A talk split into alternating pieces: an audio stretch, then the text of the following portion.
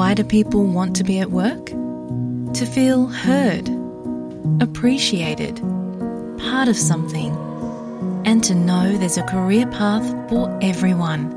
Inclusive workplaces are linked to increased innovation, productivity, and employee satisfaction. Make your organisation a place where people want to be. For inclusion and diversity training, visit inclusion-program.com.au. நீங்கள் SBS தமிழோடு இணைந்துள்ளீர்கள். கடுமையான பாதுகாப்புகளையும் மீறி இந்திய நாடாளுமன்றத்தில் இந்த வாரம் புகை குண்டுகள் வீசி தாக்குதல் நடத்தப்பட்டது. இந்திய பாராளுமன்றத்தின் மீதான தாக்குதல் சம்பவம் இந்தியா முழுவதும் பெரும் அதிர்வலைகளை ஏற்படுத்தியுள்ளது. இந்த செய்தியின் பின்னணி என்னவென்றால் இந்திய பாராளுமன்றத்தின் மக்களவையில் கடந்த பதிமூன்றாம் தேதியன்று அலுவல் நடைபெற்று கொண்டிருந்தது. அப்போது பார்வையாளர்கள் அரங்கிலிருந்து இரண்டு பேர் திடீரென்று கூச்சலிட்டுக் கொண்டே அத்துமீறி உறுப்பினர்கள் அமர்ந்திருக்கும் இடத்திற்கு ஓடி வந்தனர். அவர்கள் திடீரென்று சபாநாயகரை நோக்கி ஓடிச் சென்று தங்கள் கையிலிருந்த புகை குண்டுகளை வீசினர். இதனால் அவையில் பெரும் சலசலப்பு ஏற்பட்டது. இருப்பினும் அத்துமீறிய அந்த இருவரையும் சில உறுப்பினர்கள் மடக்கி பிடித்து பாதுகாவலர்களிடம் ஒப்படைத்தனர். இது மட்டுமல்லாமல் பாராளுமன்றத்திற்கு வெளியேயும் இரண்டு பேர் புகைகுண்டு வீச்சு தாக்குதலில் ஈடுபட்டனர். இந்த சம்பவம் தொடர்பாக நான்கு பேரை காவல்துறையினர் கைது செய்துள்ளனர். மேலும் தாக்குதலில் தொடர்புடைய இரண்டு பேர் தலைமறைவாக உள்ளதாக இந்திய செய்திகள் தெரிவிக்கின்றன. இந்த சம்பவம் இந்தியா முழுவதும் பெரும் பரபரப்பை ஏற்படுத்தியுள்ளது. கடுமையான பாதுகாப்புகளுக்கு மத்தியில் இருவர் நாடாளுமன்றத்திற்குள் எப்படி சென்றார்கள் என்ற கேள்வியை எழுப்புகின்றனர் எதிர்க்கட்சியினர் மேலும் இது மிகப்பெரிய பாதுகாப்பு குறைபாடு என்று எதிர்க்கட்சிகள் ஆளும் அரசு மீது கடுமையான குற்றச்சாட்டுக்களை முன்வைக்கின்றன. தாக்குதல் நடத்திய இருவர் நாடாளுமன்றத்திற்குள் செல்வதற்கு பாஜகவின் எம்பி பிரதாப் சிம்ஹா என்பவர் அவர்களுக்கு பாஸ் கொடுத்ததாக கூறப்படுகிறது. இவர் மீது நடவடிக்கை எடுக்க வேண்டும் என்று எதிர்க்கட்சிகள் வலியுறுத்தி வருகின்றனர். இதற்கிடையே இந்த தாக்குதலுக்கு சதித்திட்டத்தை தீட்டிக் கொடுத்தவர் கொல்கத்தாவை சேர்ந்த ஆசிரியர் ஒருவர் என்று தெரிய வருகிறது. அவரின் பெயர் லலித் மோகன் ஜா என்று இந்திய செய்திகள் தெரிவிக்கின்றன. இந்தியா தொடர்பான மற்றுமொரு செய்தி. தமிழகத்தின் அண்டை மாநிலமான கேரளாவில் கடந்த இருபத்தி நான்கு மணி நேரத்தில் இருநூற்றி முப்பது பேருக்கு கொரோனா தொற்று கண்டறியப்பட்டுள்ளது. இது இந்தியா முழுவதும் அதிர்ச்சியை ஏற்படுத்தியுள்ளது. கேரளாவில் இதுவரை தொள்ளாயிரத்தி நாற்பத்தி ஒன்பது பேருக்கு கொரோனா தொற்று கண்டறியப்பட்டுள்ளதாக இந்திய செய்திகள் தெரிவிக்கின்றன. இது மட்டுமல்லாமல் இந்தியா முழுவதும் சுமார் ஆயிரத்திற்கும் மேற்பட்டோர் கொரோனாவால் பாதிக்கப்பட்டுள்ளதாக இந்திய செய்திகள் தெரிவிக்கின்றன. தமிழகத்தின் அண்டை மாநிலமான கேரளாவில் கொரோனா தொற்று அதிகரித்து வருவது தமிழக எல்லைப் பகுதிகளிலும் அச்சத்தை ஏற்படுத்தியுள்ளது. கேரள மாநிலத்தில் தற்போது பரவி வரும் கொரோனா வைரஸின் வகை ஜேஎன் ஒன் சப் வேரியன்ட் என்று இந்திய செய்திகள் தெரிவிக்கின்றன.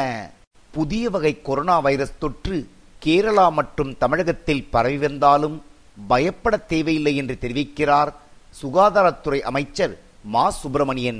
இந்த பாதிப்பு என்பது ஒரு மூன்று நான்கு நாட்கள் தொண்டை வலி இருமல் இதோடு சரியாகி விடுகிறது என்கின்ற வகையில்தான் அவர்களும் சொல்லியிருக்கிறார்கள். எனவே இதில் பெரிய அளவில் பதட்டப்பட வேண்டிய அவசியமில்லை. தமிழகத்தை பொறுத்தவரை மாண்புமிகு தமிழ்நாட்டின் முதலமைச்சர் அவர்கள் ஏற்கனவே தமிழ்நாட்டின் மருத்துவ கட்டமைப்பை மிக சிறப்பாக மேம்படுத்தி தந்திருக்கிறார்கள். அந்த வகையில் கேரளாவில் தொற்றின் எண்ணிக்கை கூடிக்கொண்டிருப்பதால் தமிழ்நாட்டிலும் காய்ச்சல் பாதிப்புகள் எங்கே எல்லாம் இருக்கிறதோ அங்கே எல்லாம் அந்த ஆர்டிபிசிஆர் பரிசோதனைகளை அதிகப்படுத்த நம்முடைய மாண்புமிகு தமிழ்நாட்டின் முதலமைச்சருடைய அறிவுறுத்தலின்படி சொல்லப்பட்டிருக்கிறது.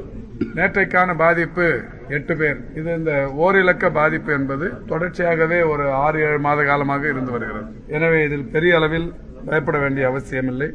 கேரளாவில் கொரோனாவின் பாதிப்பு தொடர்ந்து அதிகரித்து வருவதால் கேரள அரசு முக்கியமான பகுதிகளில் சில கட்டுப்பாடுகளை விதிக்கலாம் என்று கணிக்கப்படுகிறது.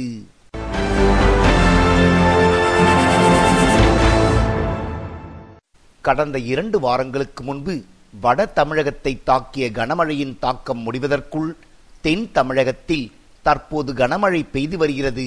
தமிழகத்தின் தென் மாவட்டங்களான கன்னியாகுமரி நெல்லை தென்காசி மற்றும் தூத்துக்குடி மாவட்டங்களில் மிக கனமழை பெய்து வருகிறது.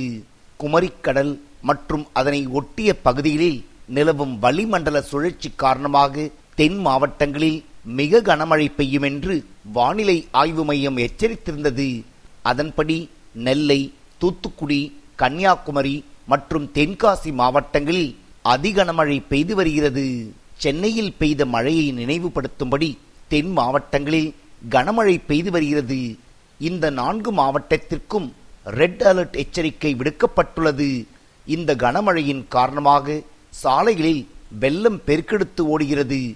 இதன் காரணமாக பொதுமக்களின் இயல்பு வாழ்க்கை மிக கடுமையாக பாதிக்கப்பட்டுள்ளது. இந்த நான்கு மாவட்டங்களிலும் மிக கனமழைக்கான ரெட் அலர்ட் எச்சரிக்கை விடுக்கப்பட்டுள்ளதால் முன்னெச்சரிக்கை நடவடிக்கைகளை தமிழக அரசு எடுத்து வருகிறது. மழை வெள்ள மீட்பு மற்றும் நிவாரணப் பணிகள் முடுக்கிவிடப்பட்டுள்ளன. இந்த கனமழையில் நெல்லை மாவட்டம் மிக கடுமையாக பாதிக்கப்பட்டுள்ளது. சில இடங்களில் இருபது சென்டிமீட்டர் அளவிற்கு மழை பெய்துள்ளது. கடந்த நூற்றி ஐம்பது ஆண்டுகளில் இல்லாத அளவிற்கு திருநெல்வேலி மாவட்டத்தில் கனமழை பெய்துள்ளதாக தமிழக செய்திகள் தெரிவிக்கின்றன. குறிப்பாக பாளையங்கோட்டையில் மட்டும் முப்பது சென்டிமீட்டர் மழை பதிவாகியுள்ளதும் நோக்கத்தக்கது.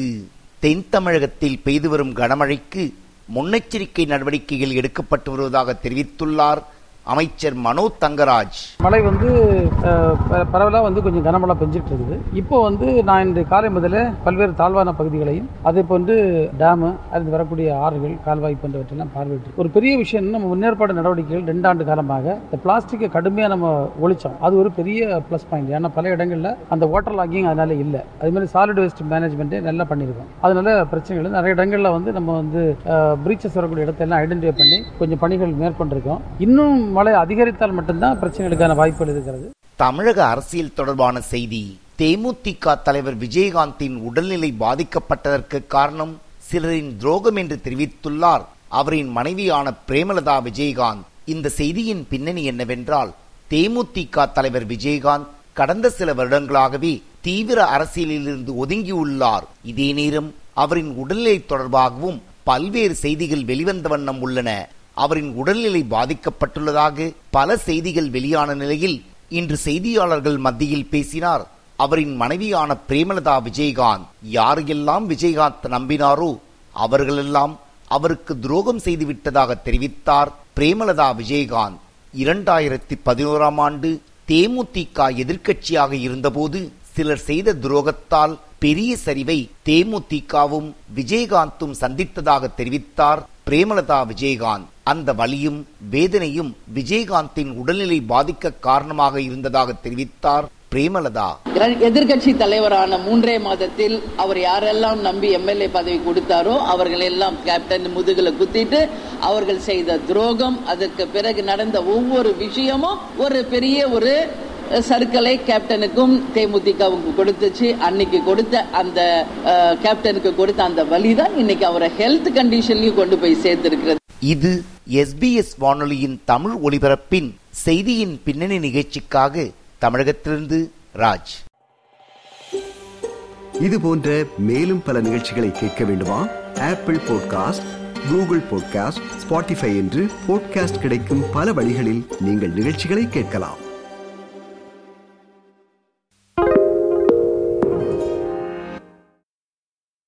SBS is Australia's most trusted multilingual broadcaster. Our listeners are loyal, highly engaged, and have supported countless local businesses. We offer advertising packages for businesses of all sizes. Our experienced sales team will guide you through the process of owning a great campaign. Bring your own ad or have our production team make you something in one of our 68 languages. Start the conversation with your new audience today. Email sales at sbs.com.au.